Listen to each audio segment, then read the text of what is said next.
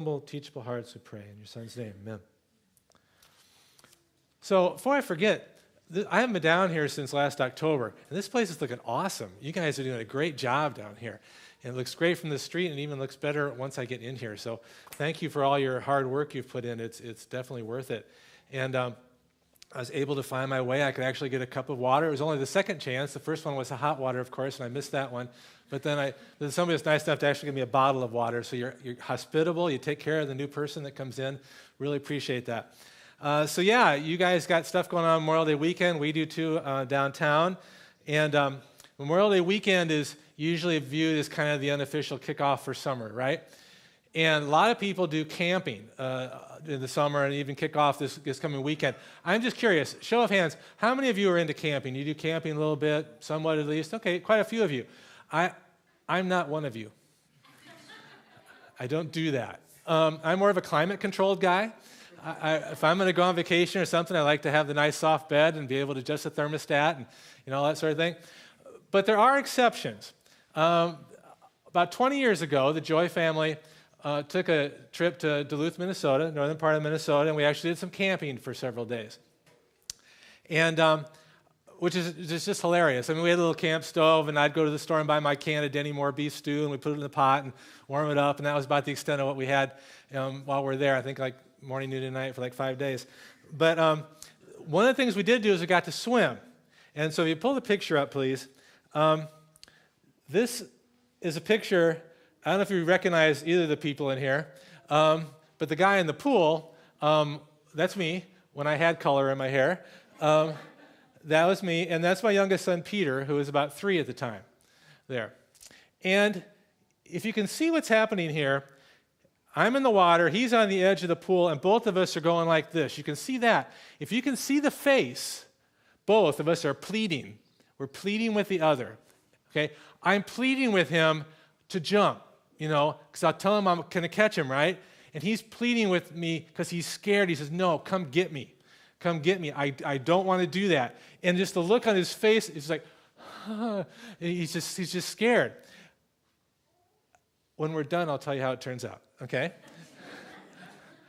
but this, this is kind of a picture of, of will he trust me? Will he trust me? Will he take the step of faith that follows trust? Today, we're going to be beginning to look at one of the foundational chapters in all of the Old Testament, and certainly one of the most famous verses in all of Scripture. Abraham believed God and was credited him as righteousness. But first, but first, a bit of a review. So, previously in the story of Abraham, we're going to go back to Genesis 12, 1 through 9. God's command go out from your land to the land I will show you. God's promise I'll make you a great nation, a blessing, give you protection. What's Abram's response? He goes, he builds an altar, he calls on the Lord. Command, promise, response. Now, move forward. Abram in Egypt. Abram goes to Egypt because to avoid a famine. He says Sarah is his sister. Half truth, his half sister forgets that little part about it being his wife, okay? Causes problems. Sarah is taken by Pharaoh. Pharaoh's household is struck by plagues. Abram's sent back home by Pharaoh. And then Abram returns to the altar site and calls on the Lord. Remember last side, Build an altar, call on the Lord. Now returns to the altar site, calls on the Lord. Good things happen, he does that. Bad things happen, he does that. Moving on, Genesis 13, Abram and Lot separate. The land cannot support them both. There's strife between their people. Abram lets Lot choose the land, even though it would be Abram's right to do it, but he lets Lot choose. Lot chooses the best looking land and settles near Sodom. Near Sodom. The Lord renews his promise of land and offspring. Abram obeys God's command to walk around the land. Abram builds an altar to the Lord. Getting kind of a theme here? Obedience, building an altar, calling on the name of the Lord. Okay. Abram rescues Lot, Genesis 14, 1 through 16. The four kings, led by Chedorlaomer of Elam, take all the goods of Sodom and Gomorrah, as well as Lot, for he was living in Sodom. He was near Sodom. Now he's living in Sodom. Abram and his men defeat the kings. and bring back all the goods and Lot and all of his goods. Then last week, we looked at Melchizedek's blessing. Melchizedek, this mysterious king of Salem, who blesses Abram, recognizes and recognizes God's blessing on Abram. Abram gives Melchizedek a tenth of everything. A tenth, hmm, okay, prior to the law, before the law. Abram returns all the goods to the king of Sodom because he doesn't want to be beholding to him. And he told God, he does it as he told God he would do. So that sets the stage for where we bring in in, Genesis 15. It says, After these events, the word of the Lord came to Abram in a vision. Do not be afraid, Abram. I am your shield. Your reward will be very great. So, this phrase, word of the Lord came, it's used throughout the Old Testament, and it's usually used to introduce a revelation to a prophet. So, we can infer here that Abram is a prophet. And that's actually confirmed later in Genesis 20 and in Psalm 105 that indeed Abram is viewed as a prophet. What's transmitted from God to people in visions is not really, a, it's kind of a misnomer. It's not really a visual image. It's a word. The word of the Lord is done in a vision. That's diff- that distinguishes it from a dream. Okay? The question would be why does God speak to Abram now? Why now? He's coming off a big high, right? He defeats the big, big upset victor over these kings. You know, things are looking really good. Why does he speak to him now? And why would Abram be afraid? He's on top of the world. Why would he be afraid? Well, it could be as simple as anytime an angelic voice, let alone of the Lord, speaks to a human, it's always prefaced with, don't be afraid. I mean, we get that. That could just be a human reaction to, oh my God. Um, and so maybe it's as simple as that. Um, it could be, though, that have you guys ever heard, uh, when the, the, pastor that was here for the, for the couples conference, uh, we had a little time with him before the conference, and he gave us some heads up things for pastors, which would be true for any of us. But one of the things he said was, beware of the ecstatic letdown. Like, after you've come off the mountaintop experience, the big conference high, you know, all that kind of thing, it could be as simple as, I had a great weekend and now it's Monday. Okay, beware of the ecstatic letdown. There could be some of that happening where Abram is, is susceptible to that because he's thinking, yeah, I defeated these kings, but they're still there, and maybe there's retribution coming. And so that, that fear could be coming from a lot of places. So I think it's actually very timely that this is when the Lord steps into this. So, what does the Lord say to Abram? It has three parts to it there's a command, do not be afraid. There's an assurance, I'm your shield. And there's a promise, your reward will be very great. There's a command, an assurance, and a promise. The idea of shield, of course, is we see that throughout Scripture, especially in Psalms, it's there all the time. You know, our Lord God is a sun and a shield. The Lord gives grace and glory. You know, there's all sorts of references to shield, protector. Abram's reward for his faithful service, though, is much greater than what the king of Sodom offered him, all those riches and things, because only God can reward Abraham with offspring and land that's currently possessed by other people. So Abram recognizes that. Abram's greatest treasure, just like it's our greatest treasure, is not the treasure, right? It's the Lord Himself. Amen. That's our greatest treasure. And I really think that's why this is so timely that God comes in, is making sure that Abram's focus is directed properly and they'll carry that on in the next, next week as far as how he lays that out. So, command, assurance, and promise. But then we move into verses 2 and 3. And for the first time, there's actually a dialogue between God and Abram. In the past, it was just a monologue. Chapter 12, God speaks. Chapter 13, God speaks. But now Abraham talks back. Sorry, I'm looking at all the parents out there when I use the phrase talk back. Six kids, I get it. Okay.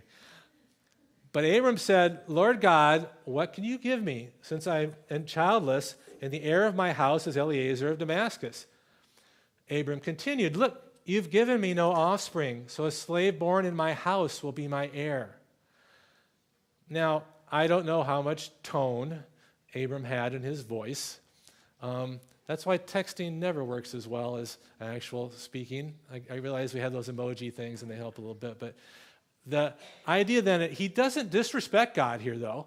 He starts off with Lord God, sovereign Lord, Master, Yahweh. So he's, he's very clear, you know, who you are and who I am. And yet, you've given me no offspring. I know you said back here, you know, it's going to be numerous as the sands of the seashore and a great nation and all this, but you've given me no offspring. We really don't get that these days. Because, of course, back in, back in that culture and for, many, for millennia, you know, children were seen as a blessing. And in fact, and if you didn't have children, it could be viewed as a, actually as a curse from God that you didn't have children. And from a practical standpoint, if you didn't have kids, then who's going to take care of the farm? Who's going to run the business? Who's going to take care of mom when dad dies? I mean, children were a blessing. They weren't viewed as a burden as they often are now. So it's a huge thing. Again, God's already promised him this, this innumerable heritage, and yet Abram has he's left his home. He's had this experience. He's wandered from place to place. He's in his 80s now, and yet no seed has come from him. Abraham's attitude, his response here, confirms, he says, I am childless. It literally means I'm continuing childless.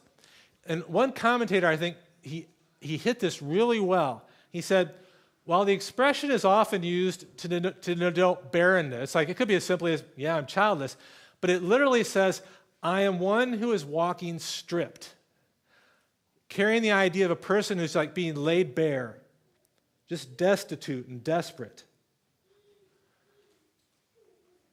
That's like Abraham's posture here. He says, I am childless. I am just like open and exposed to the world.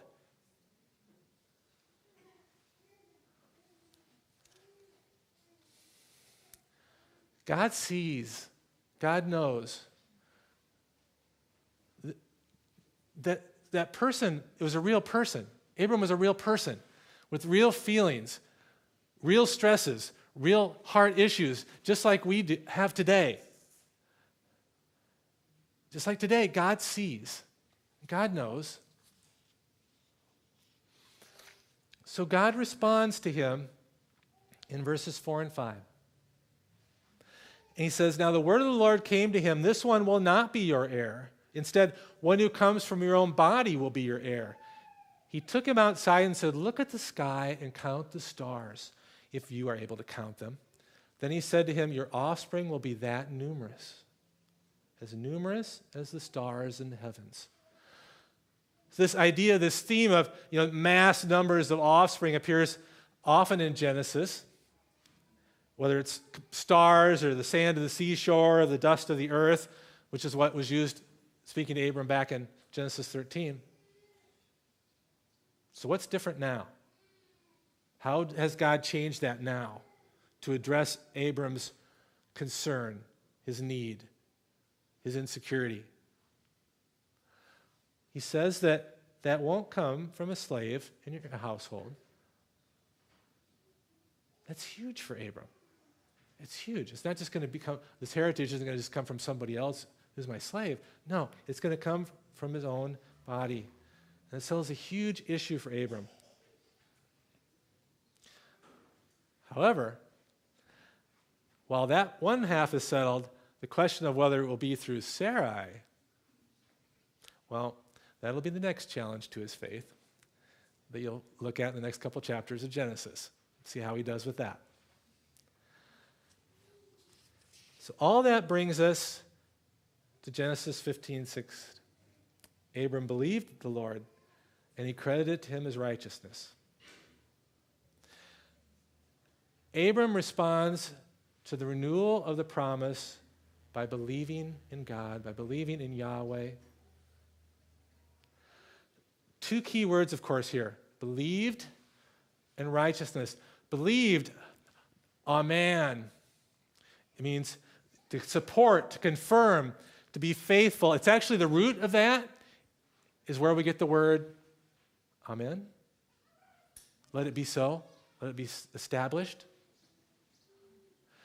It reflects an act of trust and dependence on the part of Abram. Abram considers God to be true, reliable, and trustworthy. How do we know that Abram considers him those things? Because it wasn't just an, uh, speaking with the mouth that Abram said he'd do this or whatever. In fact, what he shares, he shares his, his insecurities, his doubts. But he has acted in faith over years responding to what God tells him to do. He goes to go here, he goes there. He offers an altar. He calls on the name of the Lord. He has displayed it over and over and over.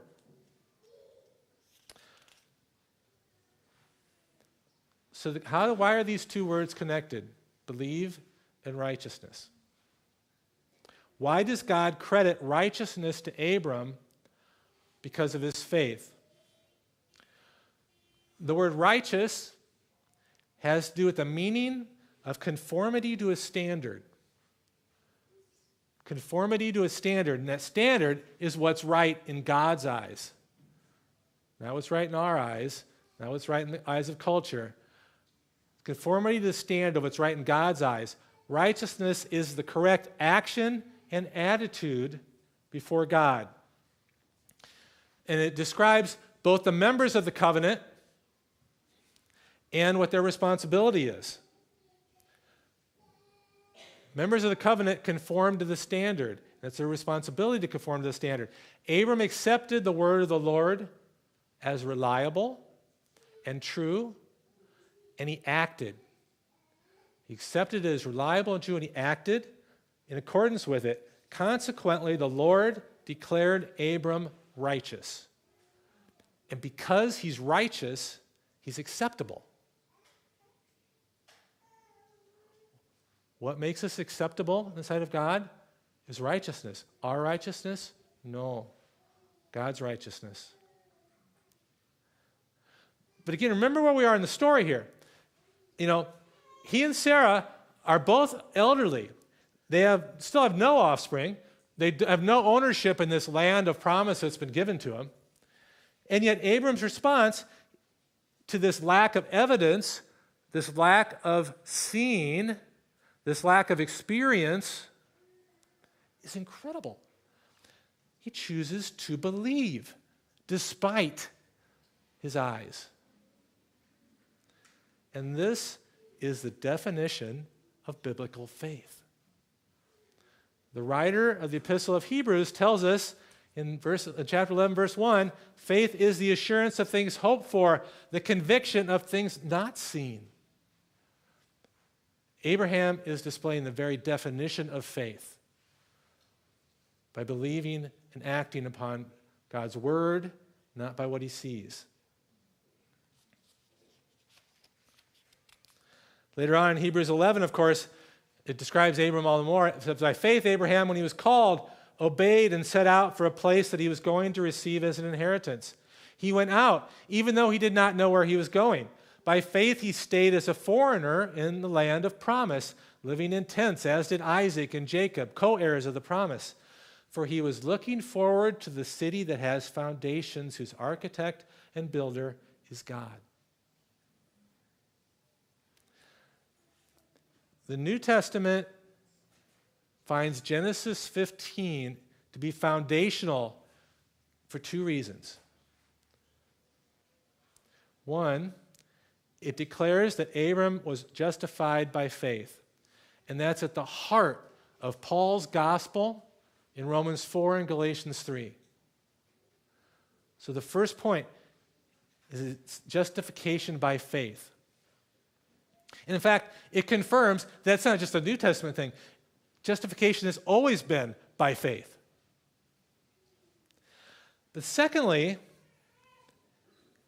it records that the covenant, the Abrahamic covenant, is really the fundamental covenant, not the one at Sinai, not the Mosaic covenant, which will come in down the line in Exodus, but the fact that that is the foundation that carries through from them all the way through to us today, because it speaks to grace, not the law. It speaks to grace, not the law. Galatians 3. And to honor or show forth this promise, God will bring his people out of Egypt and he will send his son into the world. To honor this promise, to fulfill this promise, bring his people out of Egypt, he'll send his son to the world. In fact, Paul says in Romans 4, he says, referring to Abraham, he did not waver in unbelief at God's promise, but was strengthened in his faith and gave glory to God because he was fully convinced that what God had promised, he was also able to do. Therefore, it was credited to him for righteousness. Now, it was credited to him, was not written for Abraham alone. Who was it written for? Us. Us 2,000 years ago and us today. It was written for us. It will be credited to us who believe in him who raised Jesus our Lord from the dead. He was delivered up for our trespasses and raised for our justification.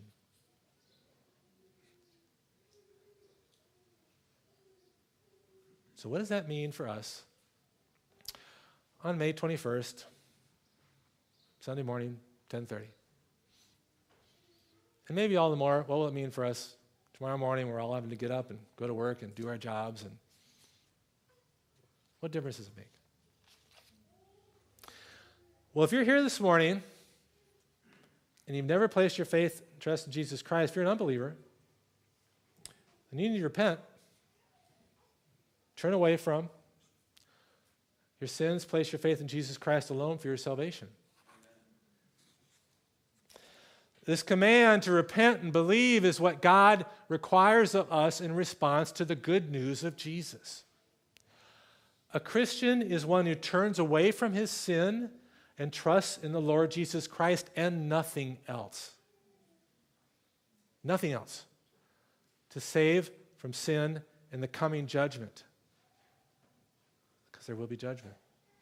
The gospel of Jesus Christ calls us to put our faith in Jesus, to rely on Him and trust Him to do what He promised He would do. Him and nothing else. I would often have talks with my mom. And I would say, Mom, do you know for sure if you were to die today, you'd go to heaven? She'd say, Yes, I know for sure. And I'd say, Why, Mom? She said, I've, I've led a good life. You know, I've gone to church. You know, I've been a good person. And I say, but mom, you know, Scripture says that that you know it's really just by what's already been done for us on the cross, Jesus. It's really just through Jesus and faith in Him alone that merits salvation. She says, I know that. I believe that. Jesus is my Savior. And I'd say, so, mom, you're standing at the gates and Peter says to you, Why should I let you into heaven?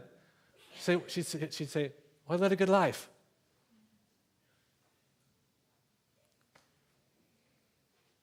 I hope I see my mom in heaven. I don't have an assurance of that. It can't be Jesus and anything else. It's just Jesus. And what are we relying on Jesus for? Well, we're relying on him to secure for us a righteous verdict from God the judge rather than a guilty one.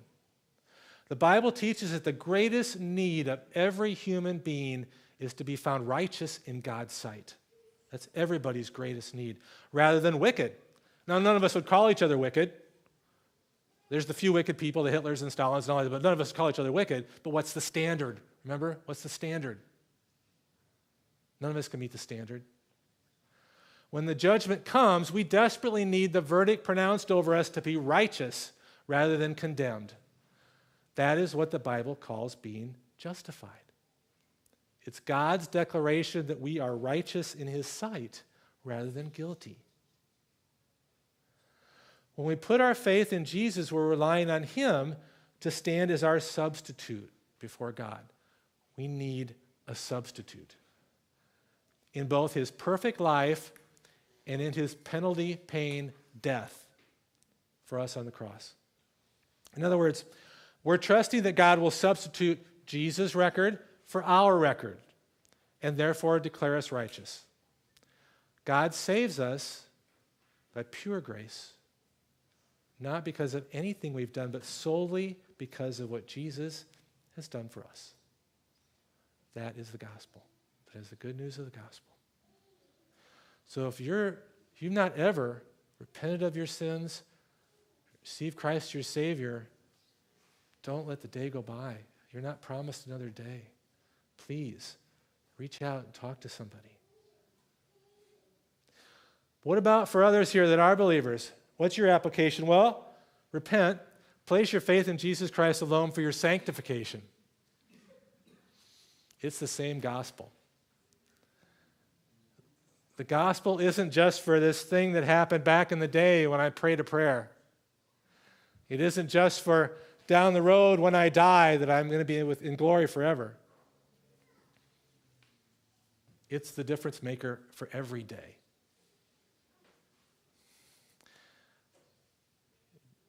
When we recognize who we are in Christ, that our identity is secure, and when we recognize the standard of holiness, it's like when we screw up, when we blow it, we do it every day. Some of us are struggling with really hard, habitual sins. And we can be just covered with guilt and shame. What should our response be? Well, we could, we could beat ourselves up, literally and figuratively. In the, in the church tradition I came from, you had to do penance. You went to confession, you had to do penance, you had to try to make it up in a sense to God by doing some good things. Repent.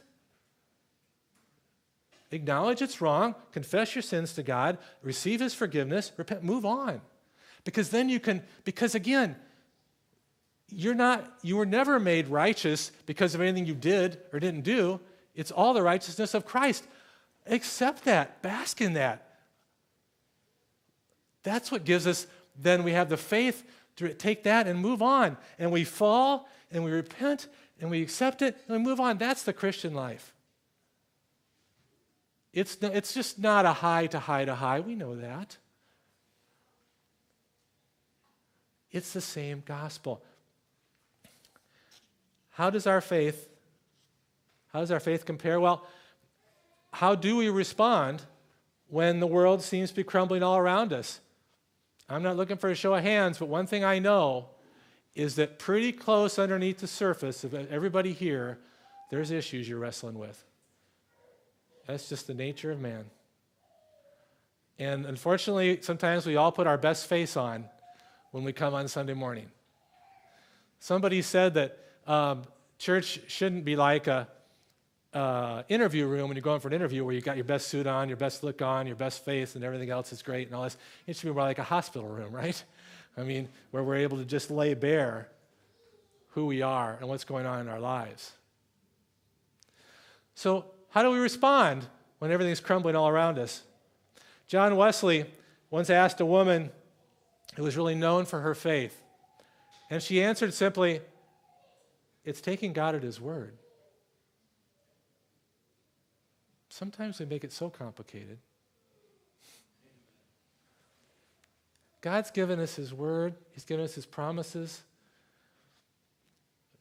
He's given us all a measure of faith. God has wonderful promises to us. So let's grasp hold of those and trust in them, and not just in them, but in Him who gives them.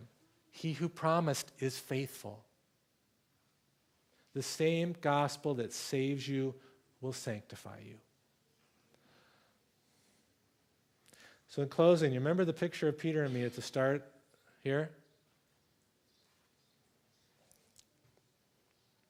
I really don't remember how that turned out. I really, I've been racking my brain to think, okay, what can I tell these people? I like by faith, I would say, that um, he jumped into my arms and we had this wonderful moment, and then we just played the rest of the day. I don't remember that. I really wish I could. Um, but the point being, here's the point. Every day, every day, each of us is standing on the edge of that pool. Every day, each of us is standing on the edge of that pool. God is like this. And he's saying, Will you trust me? Will you simply take me at my word? And what's our response? Jesus, if you don't catch me, I'm done. I have no other hope. I have no other Savior. Save me, Jesus, or I die.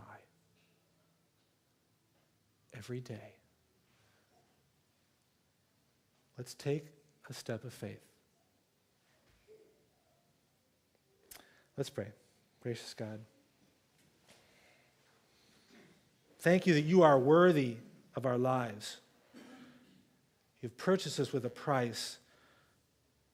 Thank you that we can trust in you. Thank you that you're faithful even when we're not faithful. You are loving when we are so unloving. Lord, change us. Lord, give us hearts to see you, hearts of faith. Let us live by faith and not by sight. Little by little, more and more. I want to give you all glory and honor and praise. In your son's name, amen. This time,